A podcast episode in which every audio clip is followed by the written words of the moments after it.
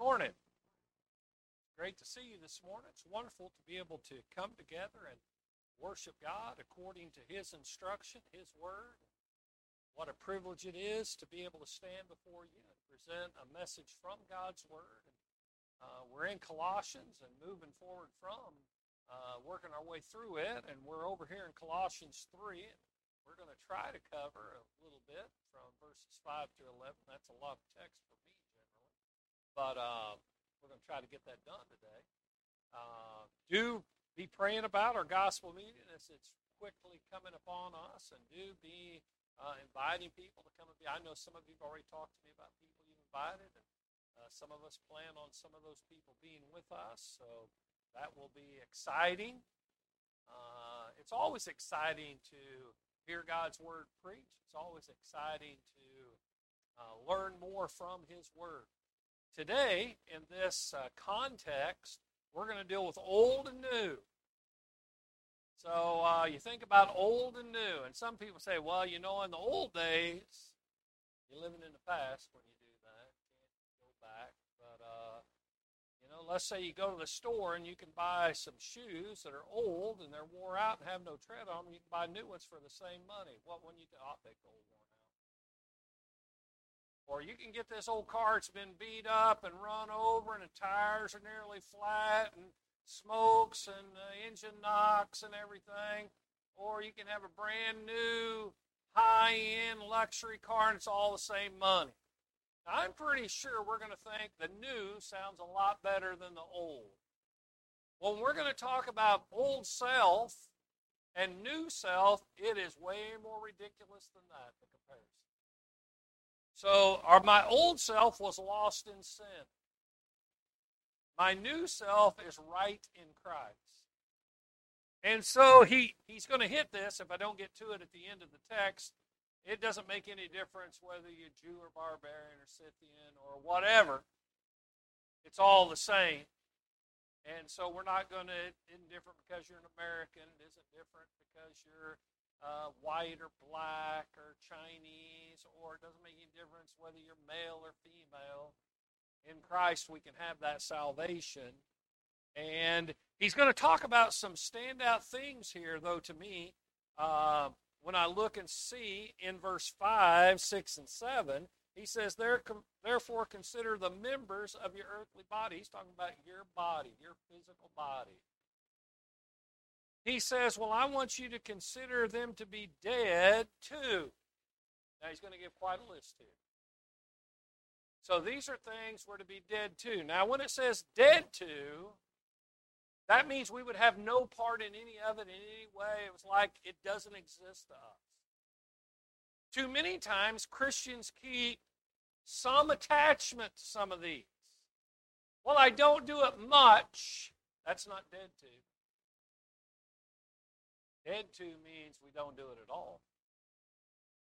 So as we look here, he says to immorality, impurity, passion, evil desires, and greed. And I think that next phrase is so important, which amount to idolatry. So why, how does immorality, impurity, passions, evil desires, and greed work into idolatry? Because you're putting those things ahead of God. And when they're more important than God, well, if I don't come to church, I can make more money. That's called greed. And now you've put something ahead of God. Sometimes in lifestyle, I think about the one here that's kind of interesting to me. They all get to it, but impurity seems pretty plain to me. Either it's pure, and if it's not pure, it's impure. How much has to be in something that's pure before it's no longer pure. Any. Any amount. Now, well, I'm not as impure as then you're impure. And so, how important is that? And he says, so you have to be dead to it. I'm going to read a passage. I think we mentioned it last week. I didn't read it last week, but I mentioned it last week, but I'm going to mention another one first, just the very beginning, the first few lines of, first few words of Galatians 2 and verse 20, for I've been crucified with Christ. Now, let me make sure you realize something, and I made this, made this point a lot. I'm not going to even get all about the idea of crucified, being nailing something down, nailing it dead. But if you haven't been crucified with Christ, then you can't be resurrected with Christ. And so we there will be no heaven if we're not dead to these things. That's so important. And he says it different over in uh, same message, but little different words in 1 John 2, verse 15, 16, 17. I believe also, as plain and as simple as it comes, John writes, Do not love the world nor the things in the world. If anyone loves the world, the love of the Father is not in him. Can you love the world and love the Father? That's impossible. One comes first. You'll either love the one and hate the other, you'll despise one and be for all that is in the world, here it is the lust of the flesh, the lust of the eye, and the boastful pride of life, all the sins that were mentioned just a minute ago all fall into that. But the one, excuse me, uh, is not from the Father, it is from the world. That's where these, the lust of the flesh, the lust of the eyes, and the boastful pride of life. The world is passing away, it is, and also its lust. But the one who does not knows not speaks. Now, it's important to know it and to speak it, but does. So follow through. Who does the will? Because we're we don't just talk against these sins, we're dead to these sins. Hmm. Verse 6 is powerful to me. For it is because of these things. What things? Well, immorality, impurity, passion, evil desires, and greed. Because of these things, the wrath of God will come upon the sons of disobedience. We talked about that quite a bit Wednesday night in our lesson from Romans chapter 5. In verse 9, we can be saved from the wrath of God. When you think about God's wrath falling upon people that are recorded in the Bible, the outcome is incredibly, it's devastating. Whether we talk about Noah and the wrath of God falling on all the rest of the world, you know what happened to them all? They're gone. Sodom and Gomorrah, the righteous walked away. One of them that could have been righteous turned around. They're gone. The wrath of God. You don't want to make God angry. Now let's understand something. So let's read this a little different when we think about this idea, because of these things, the wrath of God will come upon the sons of disobedient, and you are so, so you make God angry when you practice immorality, impurity, passion, evil desire, and greed. You make him mad. You make him angry. Not you just are displeasing. You anger him. Wow, the wrath of God. So if I practice these things, I'm as opposed to God and I'm at odds with God, the same as the people of Sodom and Gomorrah? I'm just like the people that wouldn't listen to Noah during the 120 years he built the ark, and God drowned them all. I think sometimes we don't want to hear that hellfire and brimstone stuff. We don't want to hear it's this cut and dry the wrath of God. Well, we have a loving God. We do have a loving God, but He has wrath too. There's but you know, just mentioned to my parents. Um, they loved me, no no doubt that, but I got their dandruff a few times. And that didn't work out well for me. Okay? Huh. I'll tell you worse than that, I've got God's dandruff at times too. And if I didn't confess repent and obey the gospel, it wouldn't turn out well for me at all. And if I still had greed in my life or still had that idea of immorality or impurity or passions or any evil desire, the wrath of God's going to rain down on me. That is, this passage is huge. The wrath of God. You know, even in uh, Galatians chapter 5, verses 19 through 24, none of these lists are all inclusive.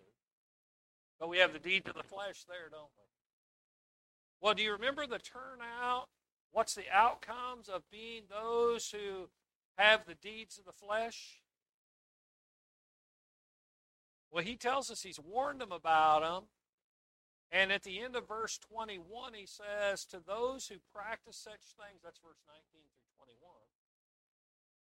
will not, will not inherit the kingdom of God. So if you practice these things, you will not inherit the kingdom of God. Will you go to heaven if you live like that? Well, I only got one of them. Oh, no, you can't have none. There can't be any of them. So in Colossians chapter 3 talks about putting on the new self. Let's make sure we understand something. Before you can put on the new self, you got to get rid of the old one. Let's say this week, here's what you do. Every day, get out, you do work. Some people do more physical labor than others, so you've got dirty clothes. So tomorrow you put on the dirty clothes and you put clean clothes on over. The next day you put on another set of clean clothes. The next day, but you keep the old dirty ones on. I ain't gonna be going to shut up in a car room with you at the end of the week. Well, these clothes are clean. Yeah, but them layers underneath them are. You stink. Huh. When Christians don't get rid of the old self, we stink you got it first. You got it. I mean, let's just say you put on clean clothes, but you never bathe. I really don't want to get shut in a room with you. No, you got to get rid of the old self. You got to take care of that. Look at Ephesians chapter 5 real quick. Ephesians 5.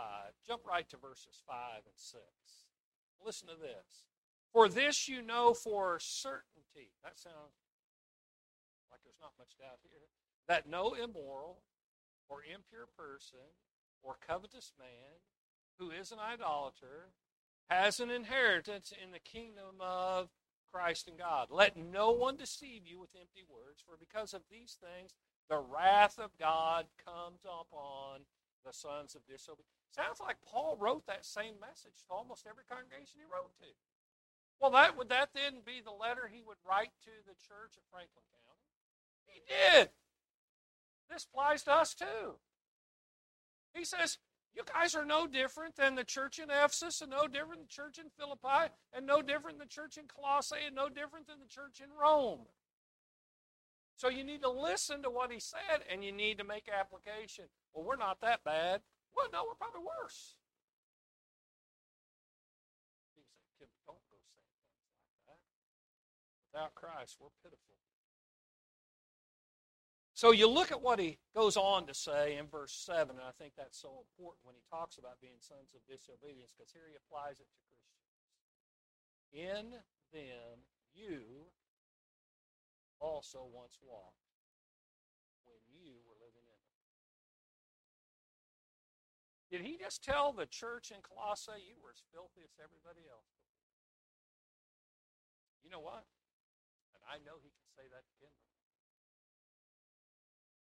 I mean, this is how bad it is. This is how bad it is.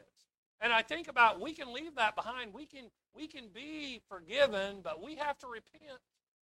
We have to change. A lot of times I've quoted 1 Corinthians chapter 6 verses 9 to 11 when it gives that whole list of sins. And verse 11 is so important. The first few words of verse 11, here's what it says. So I'm looking at you. Such were some of you. That's what he said in Corinth, and that's what he could say right here in Franklin County. Such were some of you. You guys been there. You guys have, you guys have committed some of these sins. Well, that ought to teach us not to look down our nose at anybody then, should we? And then I think about another passage. Matter of fact, I might even turn it because I really like it. Ephesians chapter 2, verse 1. This dead and alive thing, old and new thing. For you were dead in your trespass and sin. That sounds like that's pretty certain. In which you formerly walked. What's that mean? They don't walk that way anymore. So now let me make sure I understand this. So does that mean we should be less immoral than the world? No. It means we should not be immoral at all. Does that mean we should participate in less evil things in the world? No, that means we should participate in no evil deeds. I'm not here to compare myself to the denomination down the street. I'm not here to compare myself to the United States Congress, the Supreme Court, those in the White House, or even your kinfolk. Says, This is who we are to be. He says, Now you better get this gone and this here, but this has to leave first. But now, if you get rid of everything and you leave the house empty, you ever been into an old house that's sat empty for years? You know that thing will just fall down because there's no one to keep it up. So it isn't enough just to empty it. Then you got to put the right stuff back in it and you got to occupy it. That is such a biblical concept that I think we miss when we look at old and new, present and former. This should be easy, dead or alive. Wow. And I know it doesn't take very long till dead stinks.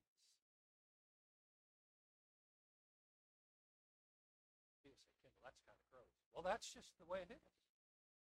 So we have to realize who He is and what He's doing and what He's called us to be. So our bodies have to be dead. Our earthly bodies have to be dead to this. It isn't just some mental practice, it's how we live. So look what he goes on to say in verses 8 and 9. But now, but now, but now, tomorrow?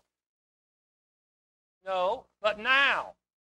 But now you also put them all aside. Now he's going to continue. This list is, just continues to grow. Listen to this anger and wrath and malice and slander and abusive speech from your mouth.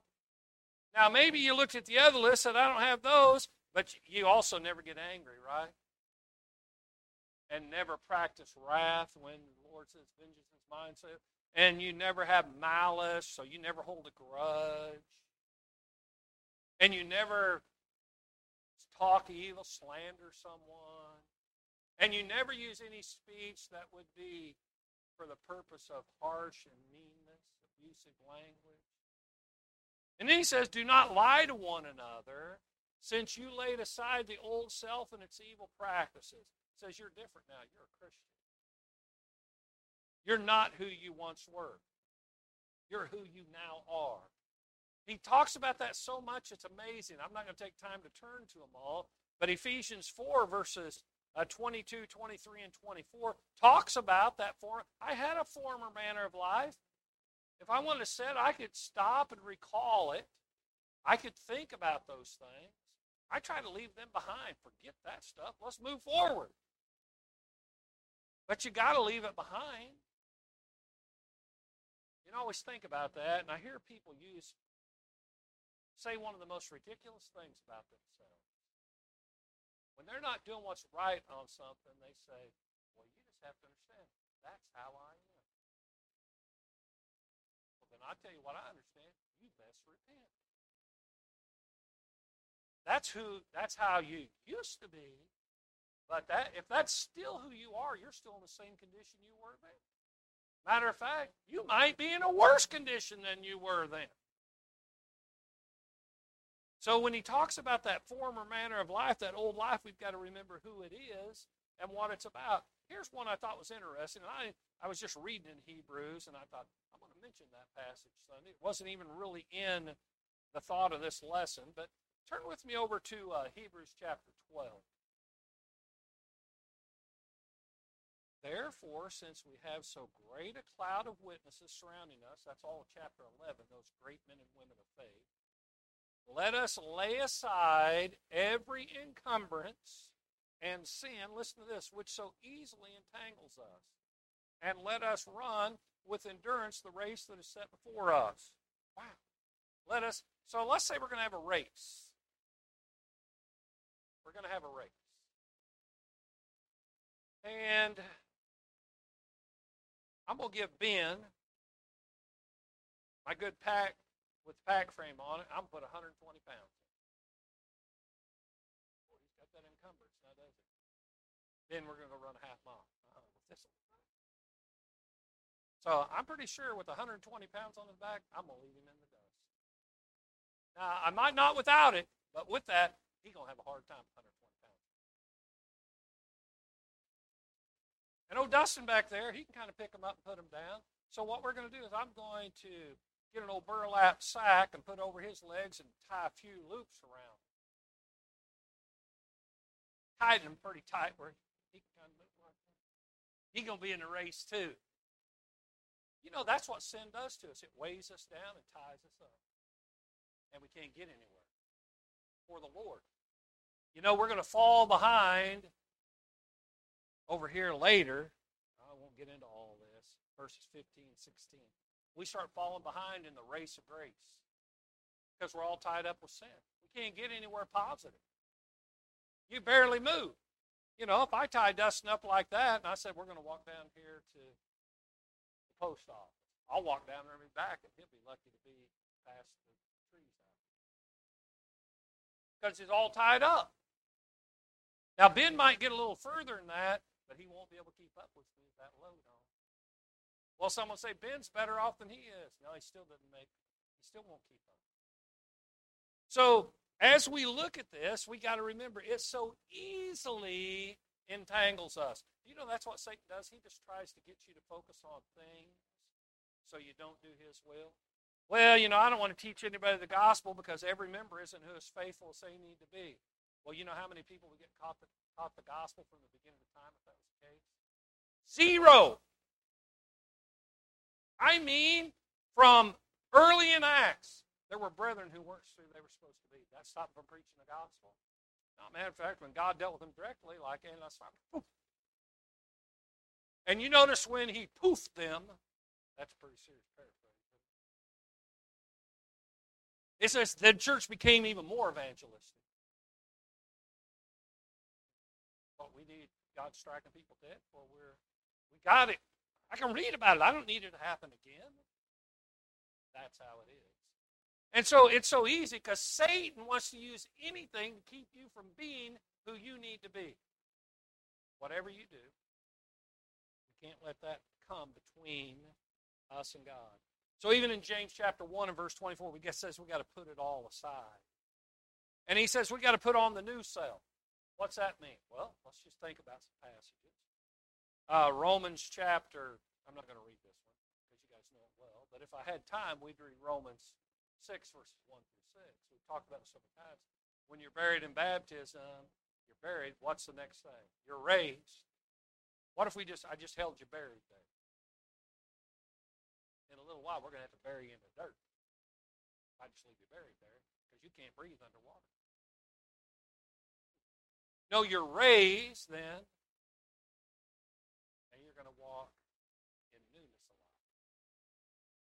Not the old self, a new self. Walk a new life. In Romans chapter 12, verses 1 and 2 tells us not to be conformed to the world, but be transformed by the renewing of our mind. That's how come it is not important. It is essential. Do you know the difference between important and essential? Essential means no ifs, ands, or buts. It's not important for you to gather together with Christians every time they meet. It's essential so if you don't do it, you need to come forward, confess that sin, and repent. It's important. It's essential. I got passage after passage to prove that. I'm not going to preach that lesson today, but he said, you know, it's essential one be buried in a watery grave to have their sins washed away. It's not important. Baptism is not important. It's essential. That's a big difference. We, well, it's important. No, it's not important. People say, what, you think it's unimportant? No. It's essential.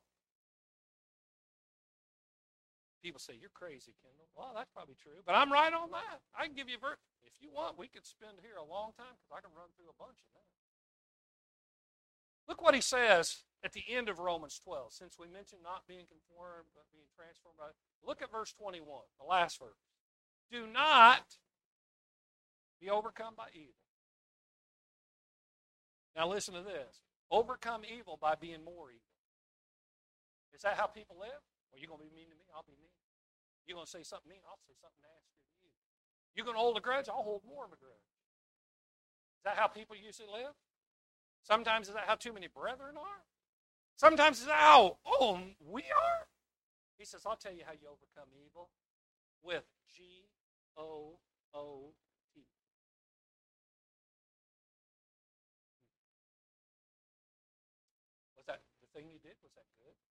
Well, no, but. No, but. Either yes, it was, or no, it wasn't. There's no but involved. I didn't. I didn't write Romans 12. It's right there, inspired in the Word of God. Jump on down in Colossians. Colossians chapter 3, as you go on. talks about putting on that new self there in verse 10 and having put on a new self who is renewed to the true knowledge according to the image of the one who created him. Where we find that true knowledge right here recorded in God's Word. Just like we mentioned Romans chapter 12 verse 2, by the renewing of our mind. That means we study God's Word and we restudy God's Word. And we quit trying to say, well, it doesn't apply to me here. And we just do what it says. And when we haven't done what it says, we own up to it. Go on to verse 11 and renewing a renewal in which there is no distinction between Greek and Jew, and he goes right on into it all. But listen to that last statement. But Christ is pretty much it. Christ is great. No, it doesn't even say that. It says Christ is all and you know. Now it isn't enough to say Christ is all. Christ is all, and He's in all. You know what that means? Man, I want to be this person. It means Christ is everything all the time. He comes first in every single situation, no matter what. He is in all. He is all. I mean, you think about it. I think about some passage. I think about how people even mess it up, mess it up in religion. They don't even get a grasp on the idea that Christ has all authority of the church. He's the head of the church. Christ, I don't care what other name you want to use, you would be wrong. Jesus Christ is the head of the church. Head over all things to the church. Over all things to the church. If you miss that, Colossians 1.18, he says he has first place in everything. Well, I'll put him first place here. And I'll put him first place at home, but on my job, I got to keep him about second or third. First place in where? In everything. In your business dealings? Yes. In your communication? Man, that, that sounds like that is huge and all encompassing, doesn't it? This whole context right here from 5 through 11 is wow, this is just too much. Without Christ, it's too much. We were talking back, Pat was probably up here scooting around in her chair because we spent quite a little bit of time in Philippians. We wrapped up Philippians today in the teenage class, and we spend some time in verse 13. I can do all everything God's called me to do. Five through eleven, you can do it all if you get your strength from Christ. If you try to think you can do it all, you're going to fail miserably, and so will I. And I have before. So we've got to realize it's all about getting our strength from the Lord. And isn't even interesting when Jesus is about to ascend, ascend into heaven? He tells us we need to go and make disciples of all nations, baptizing in the name of the Father, the Son, and the Holy Spirit. We can even go back and see all authority in heaven and on earth been given unto him. Well, if he has all authority in heaven and on earth, you know how much authority he doesn't have? There is no authority he doesn't have. He has all authority in heaven and on earth.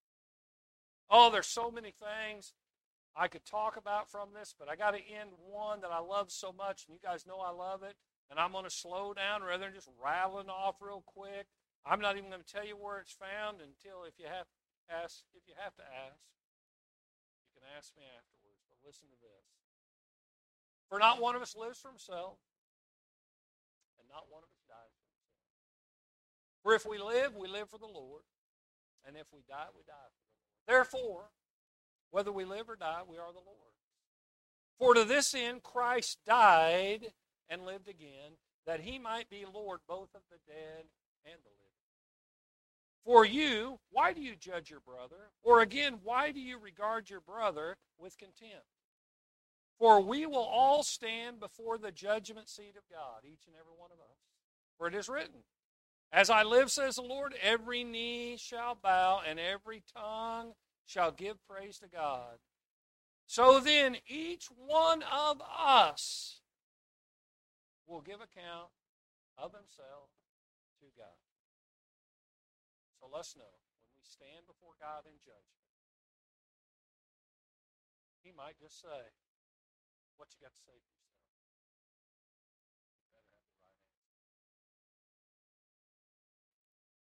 It's so important to understand old, my old self. But I have a new self. Let's think about that in closing before we have this invitation song. So some of us have got some years on us. We maybe are past our prime physically. I haven't really figured out what that is, but it has to hit in your late 20s or early 30s. Your prime physically. I mean, you don't get faster after that. You don't jump higher after that. That's kind of. But that's what it is. But let's just say you get so you go to the doctor And you tell the doctor, and I can't see very well anymore. You know, sometimes I have problem breathing. Oh man, joints in my hand are aching. He says, Well, you know, I got two options. you're in your 60s now. You can't expect to be young forever.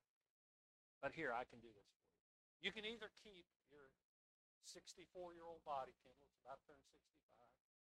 Or I tell you what I can do. I can give you this pill. You take it one time, and you will be 25. Your physical body, you won't be 25, but your physical body will be in the shape it was when it's 25. How much that pill cost? Well, I'm giving them away today. I can take this one time and I roll back and start being, tw- and I can, ro- I don't act stupid like I did at 25. I just feel like I did at 25. That's right. And you'll be able to run as fast as you were, jump, your eyes will work. You'll have a head of hair again. Well, maybe 25 of mine God gives early halos. But anyway, no, you look at all that. You, you, you would be foolish not to take that pill, wouldn't you? No strings attached. Now, it's been a long time since I was 25, but I'm telling you physically at 25, I can do three times in a day what I can do today. Let me tell you what. In Christ, we're made perfect And we have a home waiting for us in heaven if we to remember to put on that new self. If you're here today and your life has not been what it's supposed to, don't leave here. Don't leave here with any doubt of anything. Just come and confess it, repent, and let's pray over it, and be right with Him again. So you know you have a home waiting for you now. Don't try to justify wrong. You know, you cannot justify wrong. Justification for wrong is found in one place, in Christ. You can't do it. If we can help you this morning.